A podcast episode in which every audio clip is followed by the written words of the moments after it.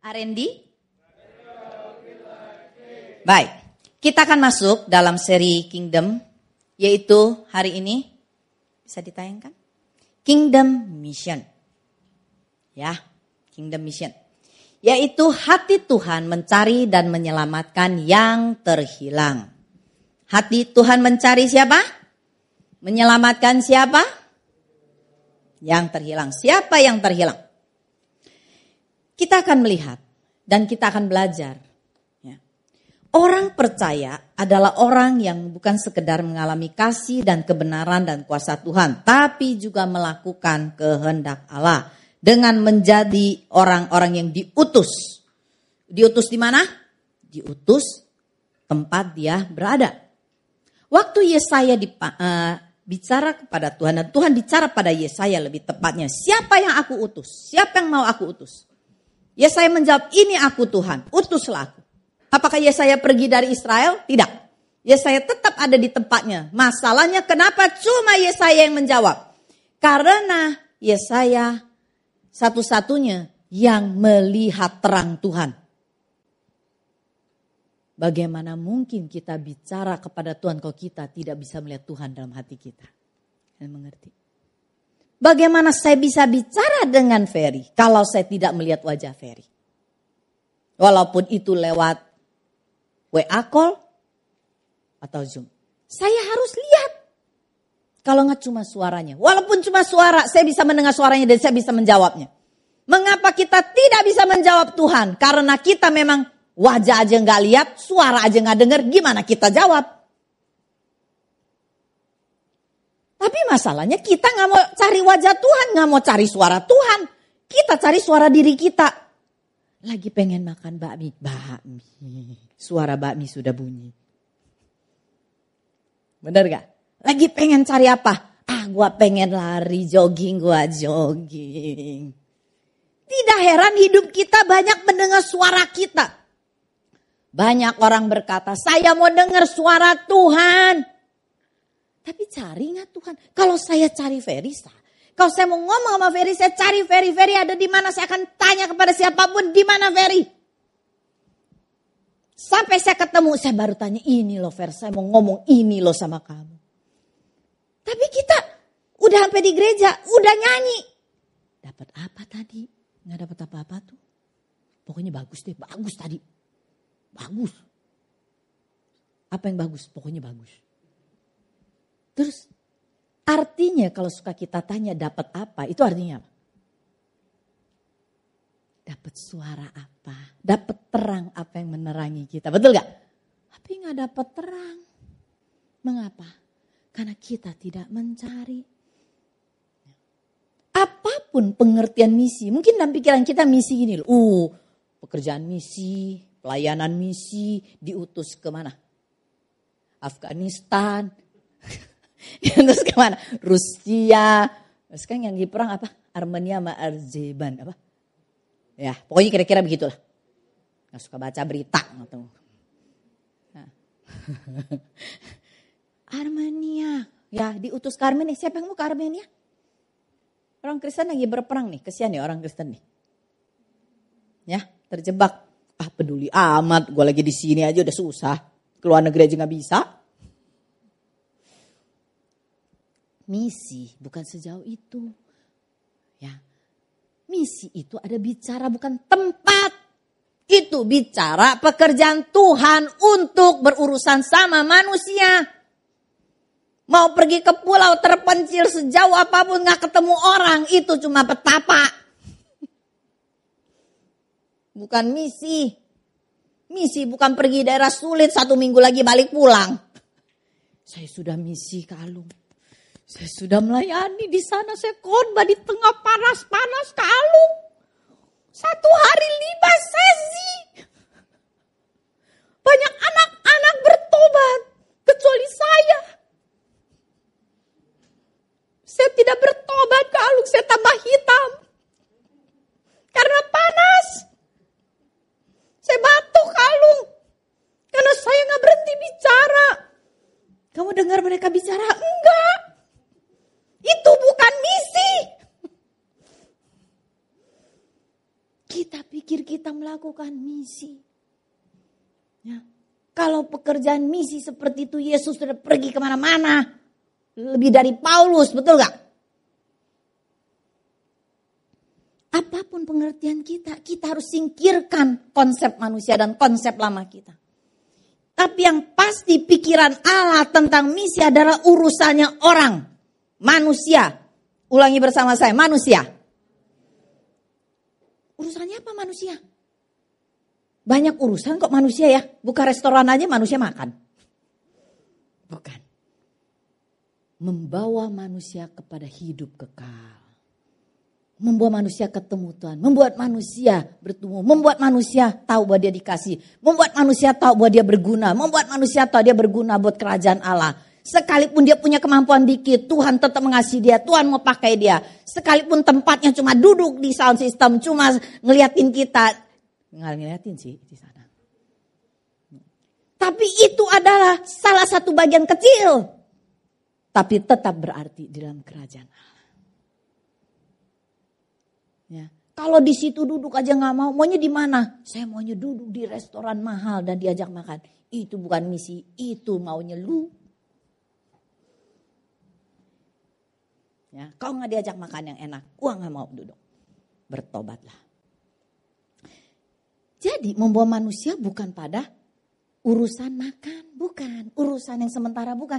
Kita Kingdom Mission artinya berurusan dengan orang kita bawa kepada ketemu Tuhan. Pertanyaannya, kalian di sekolah bikin teman-teman ketemu Tuhan atau ketemu kita yang brutal? Ngerti maksudnya? Ketemu kita yang suka godain orang, suka ngerjain orang, atau kita yang murah hati? Wah, kalau ketemu dia, saya kayak ketemu malaikat. Itu loh maksudnya loh. Jangan ketemu dia kayak jelmaan iblis. Wah. Bukan Kingdom Mission, belum pertempurannya sesungguhnya udah dimusuhin orang. Ngerti ya maksudnya? Gak bisa. Nah, hati Tuhan adalah hati tentang manusia yang mengenal dia. Menerima kasihnya. Ya. Jadi hati Tuhan itu orang, bukan anjing yang hilang. Bukan. Sekarang banyak pengumuman anjing hilang. Pohon-pohon mahal hilang. Ya, pohon janda bolong hilang. Hilang ya gak apa-apa ya. Gak ada kaitan dengan kekekalan. Paling rugi duit. Yang hilang bukan anjing, bukan burung, bukan barang. Manusia yang hilang. Tuhan concern dengan manusia yang terhilang. Kenapa terhilang? Mari kita lihat. Kerajaan sorga seumpama pukat yang dilabuhkan di laut. Matius 13 ayat 47-50. Ini ada perumpamaan kerajaan Allah yang terakhir. Tetapi Yesus bicara hal ini cukup penting. Sama pentingnya dengan yang lain. 1, 2, 3, 4. Mari kita gantian baca. Laki yang susah ngomong. Laki dulu. Laki, perempuan, laki. Sama-sama. Jadi laki dapat 2 kali. Oke. Laki dulu. 1, 2, 3. Surga itu seumpama.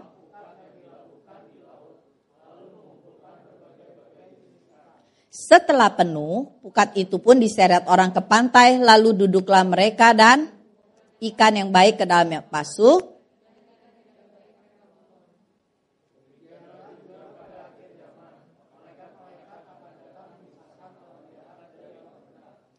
Sama-sama, lalu mencapakan orang jahat ke dalam. Di sanalah akan terdapat baik. Yesus bicara perumpamaan ini. Dan perumpamaan ini, apa yang dia katakan perumpamaan atau analogi itu adalah terjemahannya ada di ayat berikutnya. 2 ayat, perumpamaan 2 ayat, penterjemahannya. Sudah akhir zaman belum sekarang?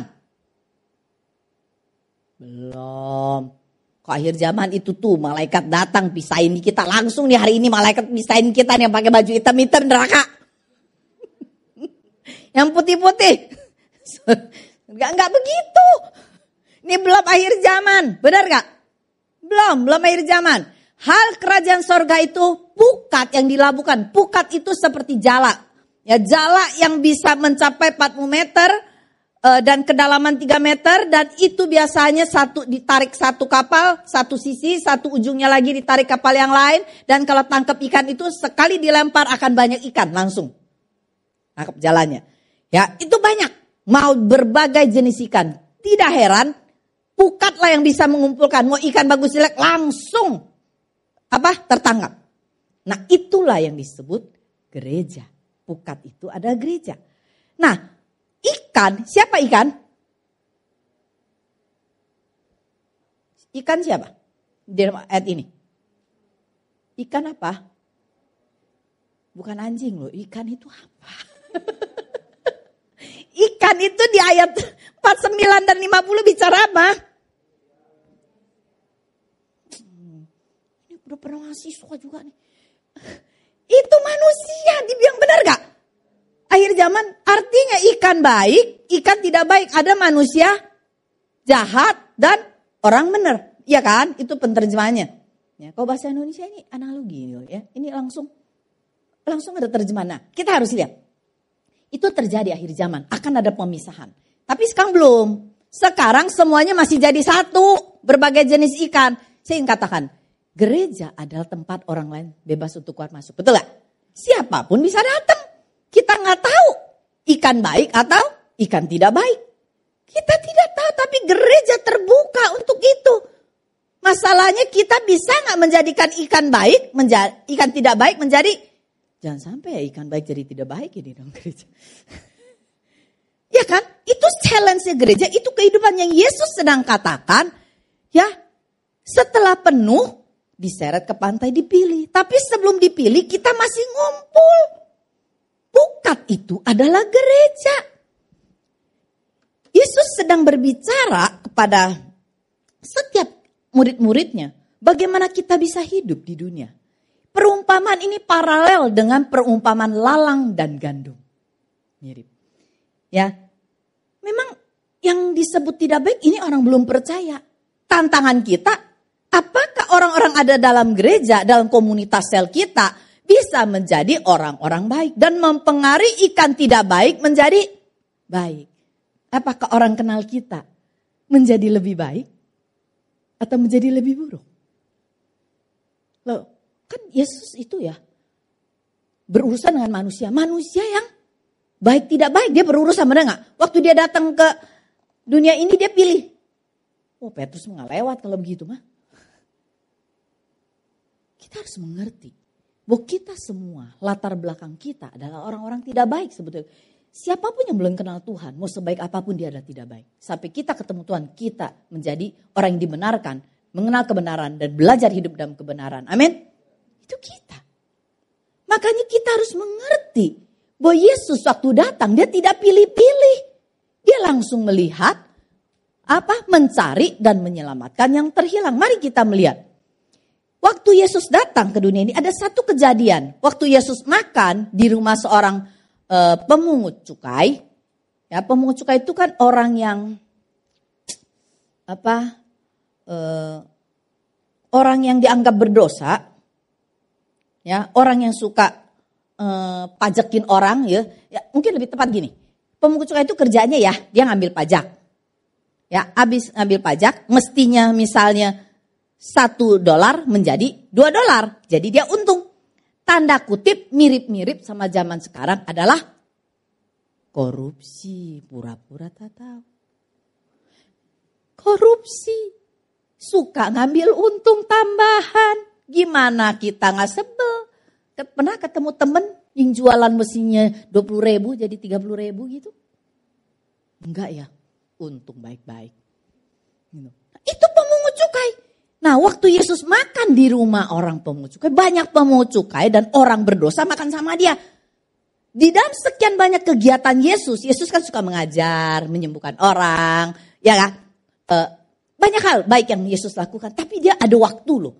Memang Alkitab nggak mencatat banyak. Kalau dilihat dari statistik Yesus, paling tidak 10% dari waktunya, mungkin satu hari, seminggu 7 hari itu, paling tidak dia kasih waktu 4 jam untuk ketemu orang berdosa jenis-jenis begini. Dia duduk loh. Tapi dia gak sendirian. Dia duduk dengan siapa? Murid-muridnya. Ya, banyak orang ngikutin dia. Tapi juga makan sama pemungut cukai dan orang berdosa. Pernah diajak makan sama orang berdosa? Nggak pernah ya. WA-nya terlalu banyak orang percaya. Sampai nggak ada orang berdosa. Nah, hari ini ada tugas. Jangan banyak-banyak. Sekarang ganti 20 orang berdosa. Jadilah ada berdosa. Ya, Yesus ambil waktu. Tapi gak sendirian. Bersama muridnya. Ayo kita makan ke rumah orang pungut cukai. Banyak orang ngikut. Kenapa? Banyak orang ngikut dia. Sekali dia duduk, sekali dia bicara, banyak orang dengar.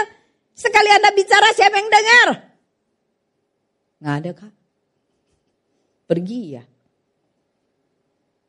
Yesus didengar. Pengen tahu Yesus ngomong apa. Kalau saya suka pergi ke salon, orang pada bilang, mau dengar ibu itu bicara apa.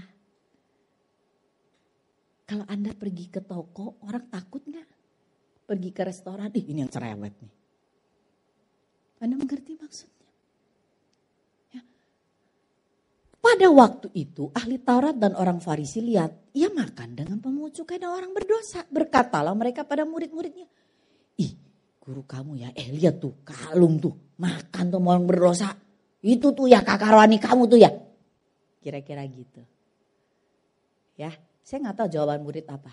Tapi sebagai seorang Yesus, dia bisa dengan tenang dia menjawab. Yesus mendengar bisik-bisik itu. Ih ngapain ya. Nah, anggap aja Kak Alung yang ngomong. Dengar dan berkata. Bukan orang. Nah, baca sama-sama. 1, 2, 3. Bukan yang memerlukan tabib. Tetapi aku datang.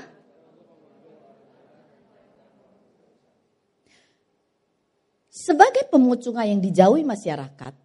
Mereka tidak disukai. Benar. Kita pernah gak ada orang-orang sekitar kita yang tidak kita suka? Yang kita suka ngomongin lah. Nggak ada ya? Ada kan pasti ya. Orang yang menyebalkan kita gitu loh. Orang yang tidak cocok sama kita. Dan jangan-jangan juga ada di tengah-tengah kita hari ini. Loh. Kita lihat apa yang Yesus jawab. Walaupun skeptis tapi Yesus jawab gini. Bukan orang sehat yang memerlukan tabib. Tapi orang sakit. Yesus sedang menggambarkan siapa orang sakit. Itu pemungut cukai. Kan orang Farisi bilang, kok gurumu makan sama orang berdosa ya? Betul gak? Yesus menggambarkan orang-orang berdosa itu ada orang yang apa? Sakit. Sakit. Dan orang berdosa. Yang terhilang itu adalah orang sakit, orang berdosa, dan pemungut cukai itu kan yang paling dijauhi. Betul gak? Siapa yang mau? Sama orang yang tukang palak, tukang ambil untung. Tapi Yesus berkata, itulah. Jadi siapa yang terhilang? Saya yang katakan, kita semua. Katakan, saya. Katakan, saya pernah terhilang. Dan saya ditemukan. Amin. Jadi masih banyak yang terhilang? Banyak. Kalau kumpul acara keluarga, sebentar lagi Natalan. Sebentar lagi Januari. Paling ngerti kalau soal duit angpau memang Sinja. Ya, habis Sinja. Enggak tahu lagi apa, cia-cia. Bukan nyindir. Tapi kita harus mengerti. Di dalam setiap hidup kita banyak orang sakit Kak. Banyak. Kita pernah terhilang dan di sekitar kita juga banyak orang terhilang. Anak manusia datang untuk mencari dan menyelamatkan yang hilang. Siapa yang terhilang dalam hidup kita? Ada yang terhilang? Bagaimana kita melihat yang terhilang dalam hidup kita? Tindakan Yesus, ya, secara terbuka makan bersama dengan orang berdosa memang dianggap sebuah skandal. Seandainya loh, saya nih atau Kak Pei lah makan sama mantan atau bukan mantan kali ya. Masih jadi pelacur gitu loh. Kira-kira kalian lihat, ih KP gituan diladenin. Kita nih orangnya cenderung suka cepet komen. Betul gak? Sama, mirip. Mirip siapa? Yang tadi itu ayat sebelumnya. Saya pernah ketemu perempuan gak bener, tanda kutip hidupnya. Memang gak bener sih, saya tahu. Di mall tuh, mall yang sana. SMS tuh. Terus baru saya mau manggil. Saya pikir ya kebetulan ketemu, siapa tahu ya. Bisa ngobrol walaupun dia gak bener. Satu orang jemaat lewat. Bu, mau ketemu siapa? Itu. Wah itu mah bu, wanita Samaria. Saya dari mana kamu tahu wanita Samaria? Oi. Terus dia bilang, iya kan ibu kan tahu. Saya dalam hati sebenarnya tahu, tapi saya gak tahu istilah itu. Ya berarti orang yang jawab kan tahu Alkitab ya. Oh dia bisa ngomong Samaria kok. Ya, saya bilang, oh begitu ya. Saya pikir ya ini orang kelihatan baik ya, tapi mulutnya gawat juga. Kita suka nilai orang. Gak cocok nih sama gua nih. Ya. Memang, ya kelihatannya, ini rumah Matius sebetulnya pemungut pajak ini ya. Dia ngundang orang, dia pengen banyak orang diselamatkan mirip-mirip dia yang tertolak. Tidak heran orang-orang berdosa suka bersekutu sama sesama dosanya. Karena gak ada tempat di gereja, baru duduk ya. Mungkin kita udah apatis, duduk baju pakai baju minim aja nih. Kita semua udah mikirin, aduh ada yang ini. Gimana siapa yang deketin? Siapa? Lu aja lu. Lu.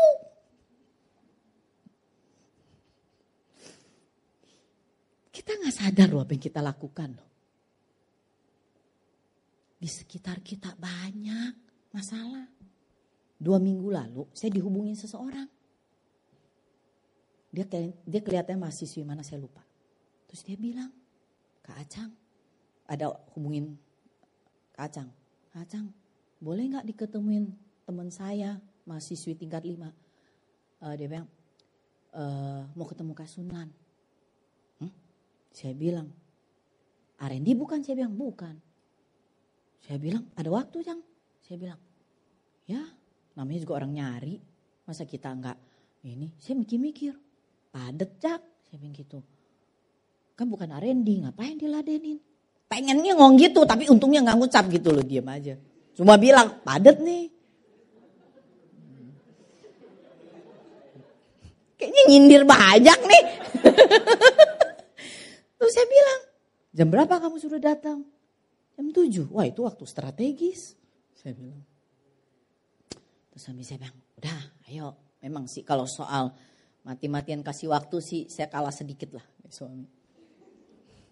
Terus dia bilang, udah oke datang. Datang. Duduk, saya bilang ada keperluan apa? Dia bilang, saya panggil apa ya? Terus saya mikir, tante atau kak ya? Udahlah terserah kamu, saya bilang.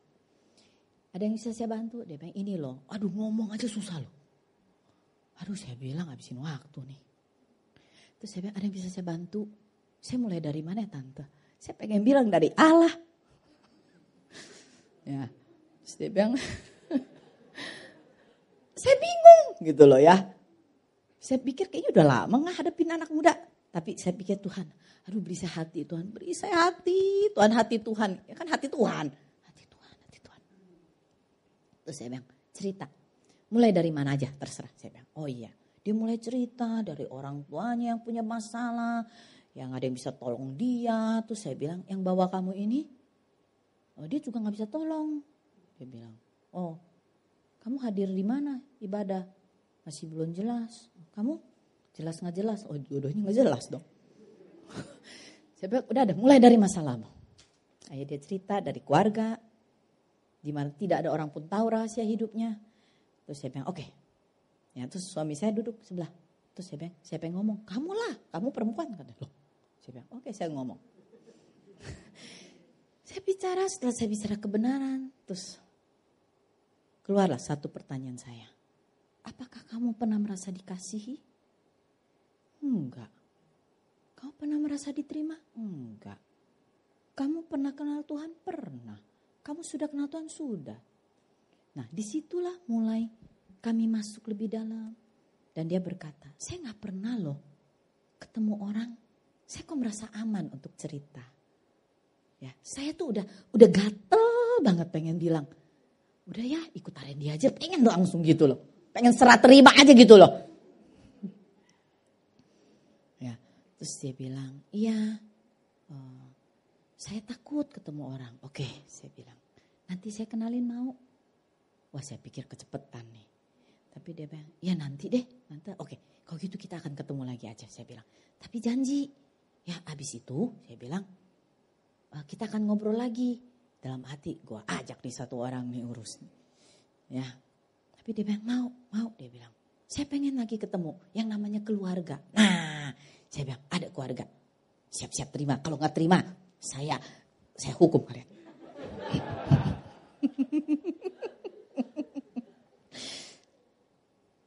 Banyak orang terhilang.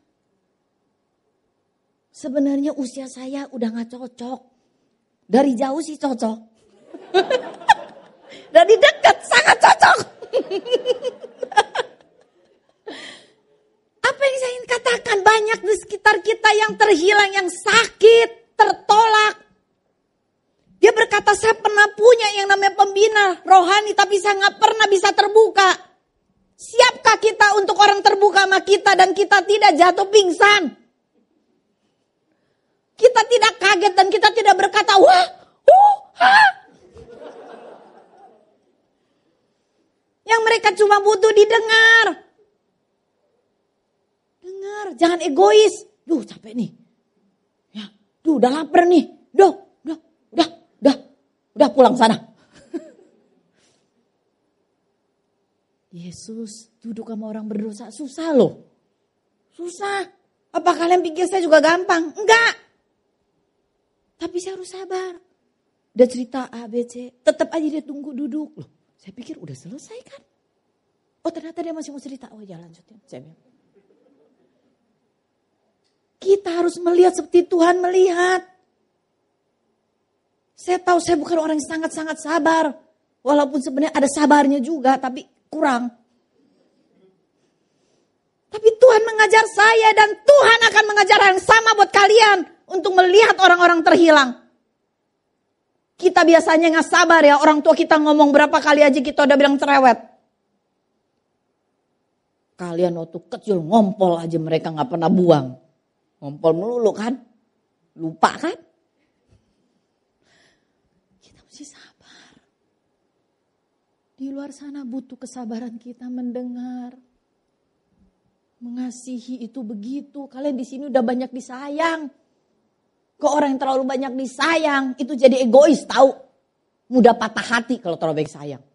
Soalnya kalau kurang disayang, wah rasanya patah, jahilah kayak orang pacaran bucin aja. Kita udah dikasihi, yang di sana buru-buru bisa duduk bareng, makan bareng buat mereka bingung. Waktu saya pergi ke komunis, negara komunis China, duduk saya bisa bercanda aja mereka semua liatin. Nora ini, padahal dia Nora. Sukacita di tengah keluarga rohani itu dirindukan. Makanya Yesus datang dengan murid-murid, pasti dong dia bawa murid-murid katanya. Semua orang pengen lihat, pengen dengar. Jangan egois. Kok kita duduk di tengah makan-makan, ya kita lupa diri. Lihat orang berdosa. Mereka pengen menikmati keluarga rohani kita di sini. Ya. Jangan sungkan-sungkan tanya. Kamu siapa? Kenalan ya. Gitu dulu aja. Gak usah muluk-muluk. Jangan langsung ke Arendi ya. Dah. Siapa yang mau? Apa itu Arendi? Makanan apa? Restoran. Karena ini resto atau kafe. Adanya Pino. Jangan buru-buru. Injil itu bukan tekanan. Injil itu bukan paksaan. Injil itu bukan dorongan dan ancaman. Mati lu gak kenal Tuhan, tahu?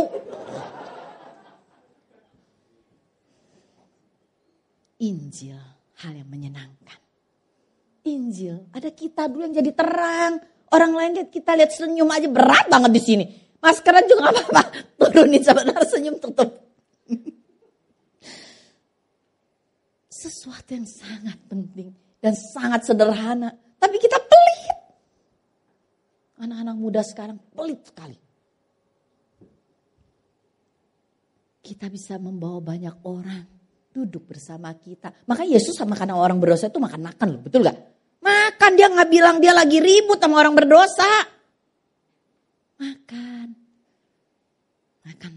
ya. Jadi kita harus seperti dokter, kan Yesus bilang. Ya, dia tuh seperti dokter.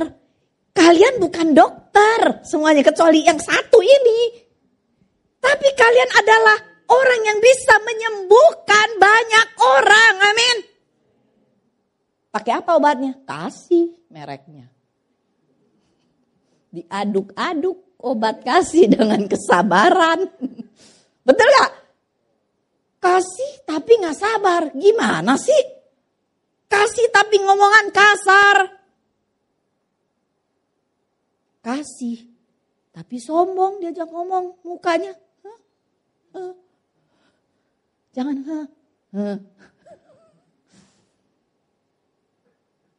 Kita suka lupa kita ini dulu terhilang. Kita ditemukan, yang untung aja keluarganya Kristen, betul gak?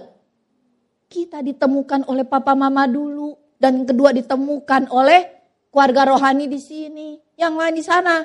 Papa mama aja gak tentu kenal Tuhan, keluarga rohani gak ada, yang ada apa? Keluarga orang berdosa, ya tidak heran lah mereka tinggal di sana. Waktu ditarik, mereka akan lihat seberapa kita mengasihi mereka. Untuk apa kita kenal kasih, kalau bukan untuk memberi kasih? Makanya hukum Tuhan mengasihi Tuhan dan mengasihi sesama. Gak ada hukum yang lain yang lebih penting. Orang berdosa butuh dikasihi, bukan dikompromikan. Ya, kita bisa menyembuhkan mereka. Kita bisa sembuhkan setiap orang. Banyak orang cuma cari, datang ke rumah saya. Udah mau bunuh diri. Saya bilang ini penyakit berat, yang berat-berat kasih yang lain deh. Tapi Tuhan bilang, mungkin kamu yang bisa ngomong. Ya kalau mungkin masih ada kemungkinan lain. Saya itu termasuk orang yang suka berdebat sama Tuhan. Tapi saya tidak akan keraskan hati kalau Tuhan ngomong. Berdebat boleh, tapi harus tetap kita menyerah sama Tuhan. Kita gak pernah menang sama Tuhan. Kalau Anda tetap mau menang sama Tuhan, berarti Anda keras hati. Waktu saya ngomong, kamu gak sendiri kok. Gimana gak sendiri, Bu Sunan gak ngerti. Memang orang gak ngerti isi istilah-istilah itu. Cuma kita yang ngerti. Cuma gak sendiri, hati ada Tuhan. Mana Tuhan? Tuhan ada di hati kamu. Tuhan itu seperti angin, saya bilang. Angin kamu bisa lihat gak? Gak bisa. Tapi bisa rasa? Bisa. Nah, Tuhan seperti itu, saya bilang. Oh begitu ya. Mirip Tuhan ngomong sama Nikodemus kan? Iya. Oh gitu ya. Berarti saya bisa rasain? Bisa, saya bilang. Berarti Tuhan bisa melihat penderitaan saya, bisa. Gak jadi bunuh diri kok. Injil udah masuk belum? Belum. Nanti sabar, jamnya ke gereja ya. Komsel. Diganyang abis lu di komsel. Gak begitu.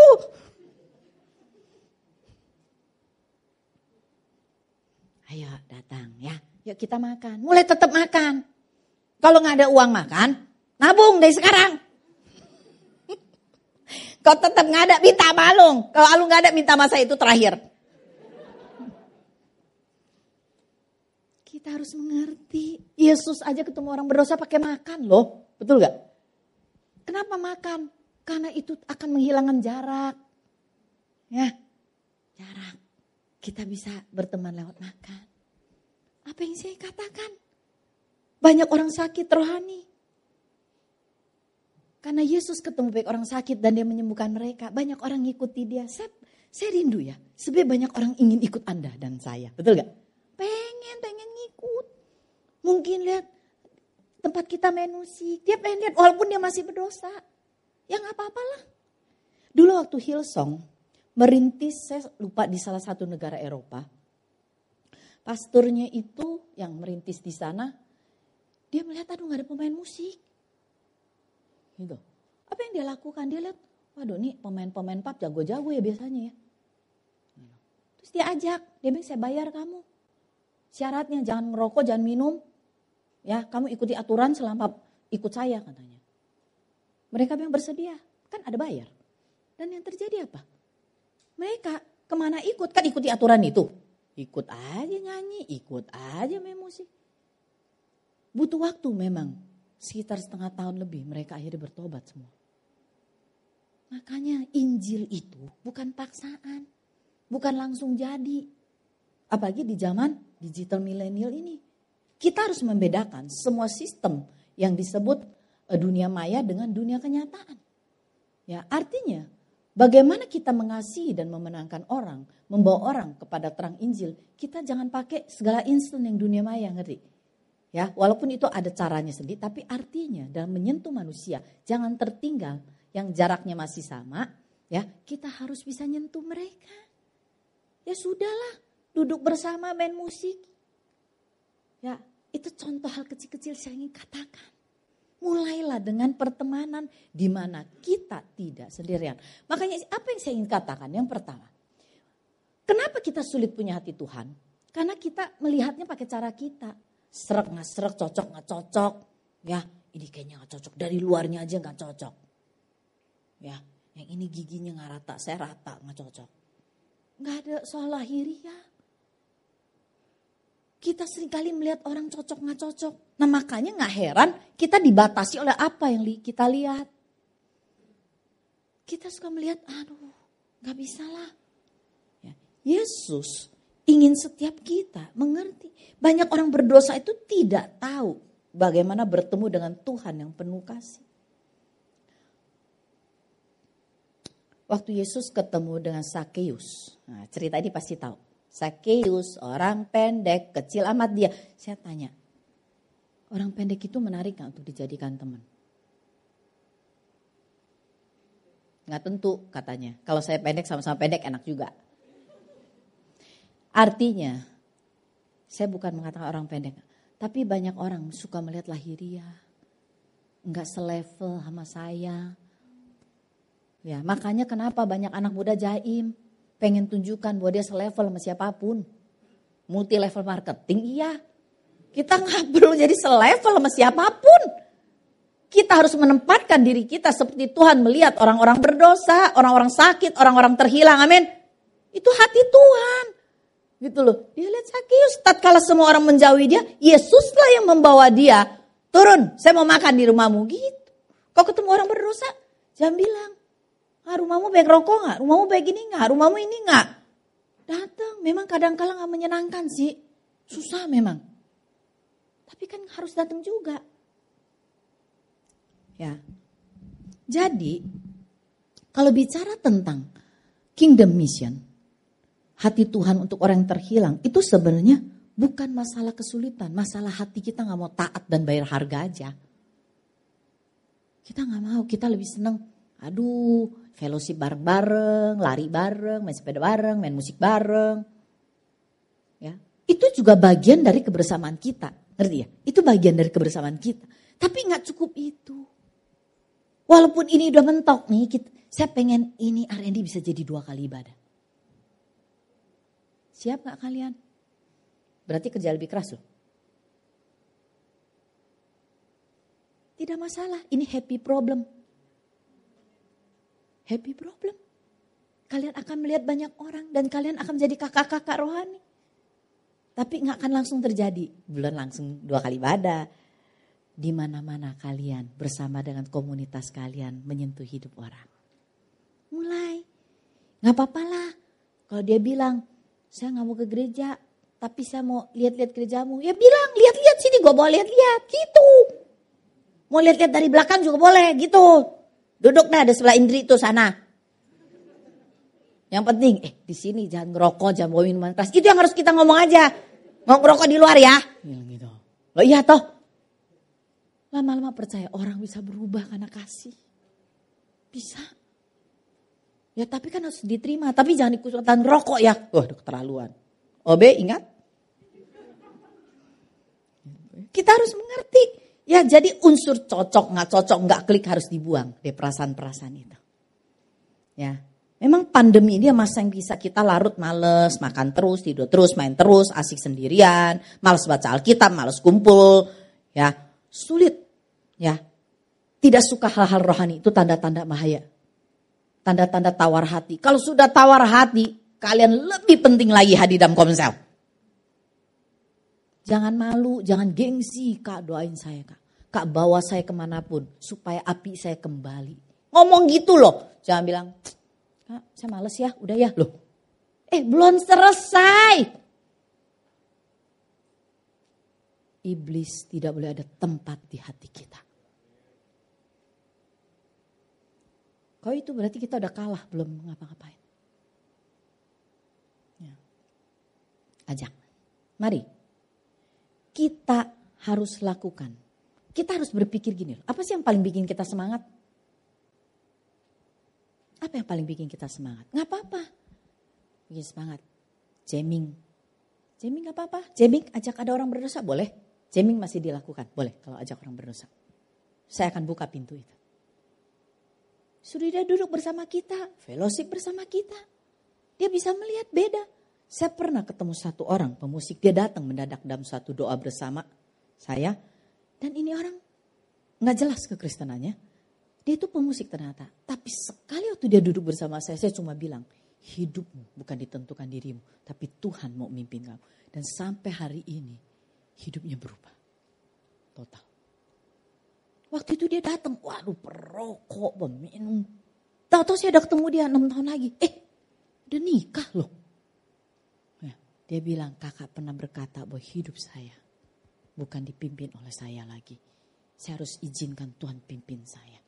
Padahal saya belum nginjili dia loh. Belum. Hidup kita punya banyak obat firman. Menyembuhkan orang. Yang penting jangan maki. Makanya tuh mulut tuh berhenti ngomong tuh. Makian tuh. Jangan dikit-dikit binatang diplesetin. Diplesetin binatang tahu rasa.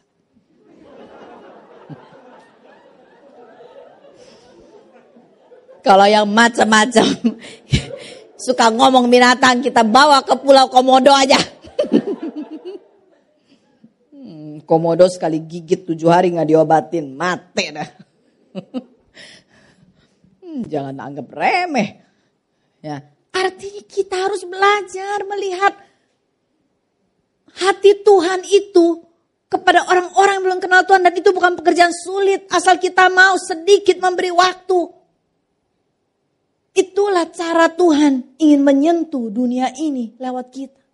Yang kedua, yang pertama kita harus melihat apa? Melihat seperti Tuhan lihat. Jangan pakai kita punya perasaan, kita punya pikiran. Lihat Tuhan. Ya, lihat Tuhan. Kalau Tuhan nggak mimpin ke sana, kita juga tahan diri. Yang penting Tuhan pimpin. Makanya harus cari Tuhan terus. Biasakan dengan suara Tuhan. Jangan dengan suara diri sendiri. Kuncinya saat teduh cuma itu. Ya, Tuhan ngomong. Kalau ngomong gak apa-apa, belajar terus. Satu titik waktu kita. Gini loh. Belajar mendengar Tuhan ya. Bukannya kita cari-cari suara Tuhan. Bukan. Kita harus singkirkan perasaan-perasaan dulu. Perasaan kesel disingkirin. Sampai satu titik. Yang ada cuma kehausan Tuhan bicara. Dan itu Tuhan akan ngomong. Dan spontan sifatnya.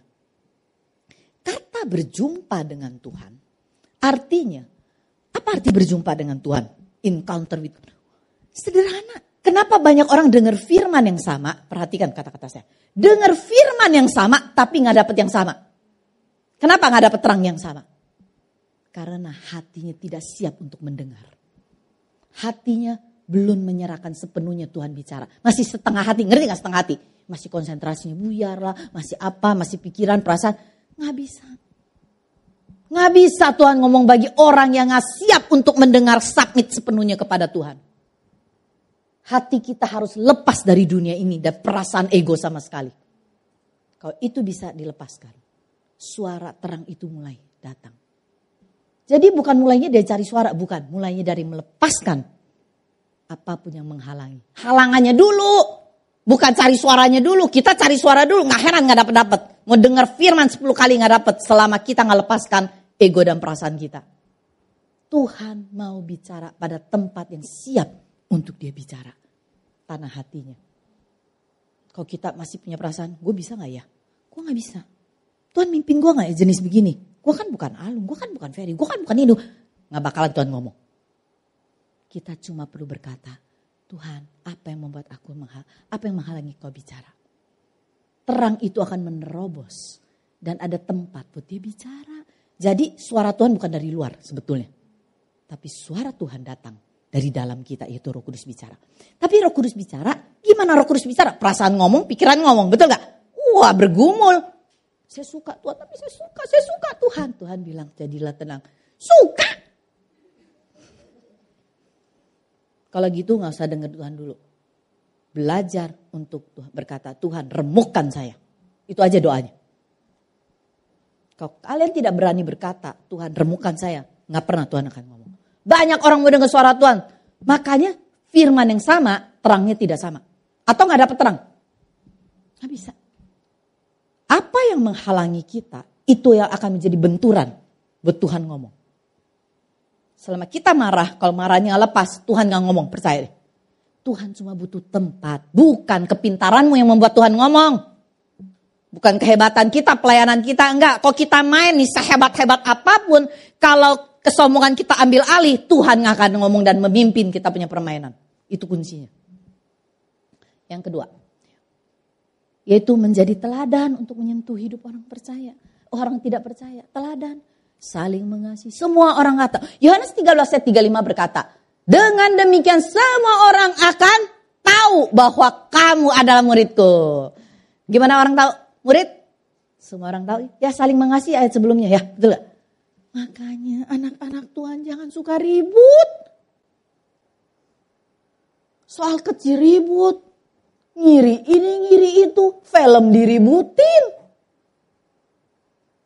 Film gak penting diributin. Soal Instagram diributin. Soal pendapat-pendapat diributin. Soal kecil aja, dunia bulat rata aja diributin. Membulat rata. Apakah kalian mengerti hati Tuhan atau enggak, itu lebih penting. Aduh, cara virus menular aja diributin, perlu vaksin atau enggak. Sini saya kasih COVID sekalian biar ada antibody, enggak usah vaksin. Kita ya belajar dewasa. Dewasa artinya kita belajar. Kamu dewasa berarti mesti dimuridkan.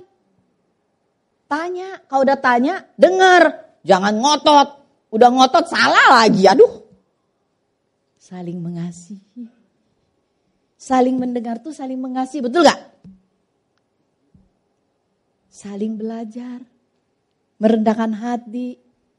Saya kadang ngomong, ngeliat ya pada ngegas gitu loh ngomong. Yaudah, ngegas gimana orang lihat saling mengasihi. Saling gas ini. Saya kasih korek api aja meledak.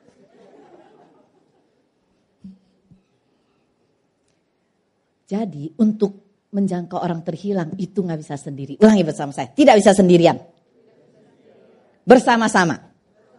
Amin. Waktu kita kumpul saling mengasihi membuat orang tahu kita muridnya. Jangan orang nanya, itu orang Kristen bukan ya? Kok ribut ya? Jangan ya, apalagi perhatikan ya. Yang di online sekolah tuh, sekolah. Sekarang sekolah online. Apalagi anak SMA SMP di sini, perhatikan baik-baik. Jangan jadi contoh yang buruk. Anak-anak Tuhan main-main sambil online. Gak jelas gitu loh. Itu anak siapa? Itu anak Arendi ya? Aduh mak. Gak apa-apa sih. Saya sih gak takut dengan penilaian itu. Saya tidak ada kerugian apapun. Tapi kalian harus tahu kalian merugikan kerajaan Allah. Kalian kehilangan kesempatan untuk menjadi teladan. Buat orang belum percaya. Amin. Ya, kita kehilangan kesempatan. Ingat, hidup kita tidak hanya mengalami kasih dan kebenaran, tapi juga meneruskan kasih dalam terang Injil.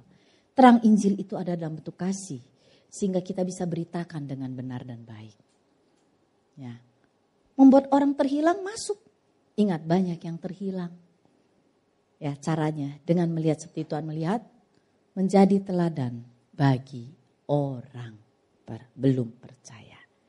Katakan amin kalau Anda mengerti. Banyak yang belum ngerti? Oke, yang cuma depan ngerti. Minggu depan yang amin khotbah. Saya ingin kita belajar melihat seperti Tuhan melihat hari ini. Tuhan memberikan kita banyak kesempatan. Di masa pandemi ini banyak anak-anak muda stres. Saya bersyukur pandemi ini membuat banyak masalah muncul. Sehingga ada kesempatan terang Tuhan terbit di tengah kegelapan ini. Jadi kita harus siap. Kita harus siap. Ya, lihatlah sekitarmu. Pandanglah sekitarmu.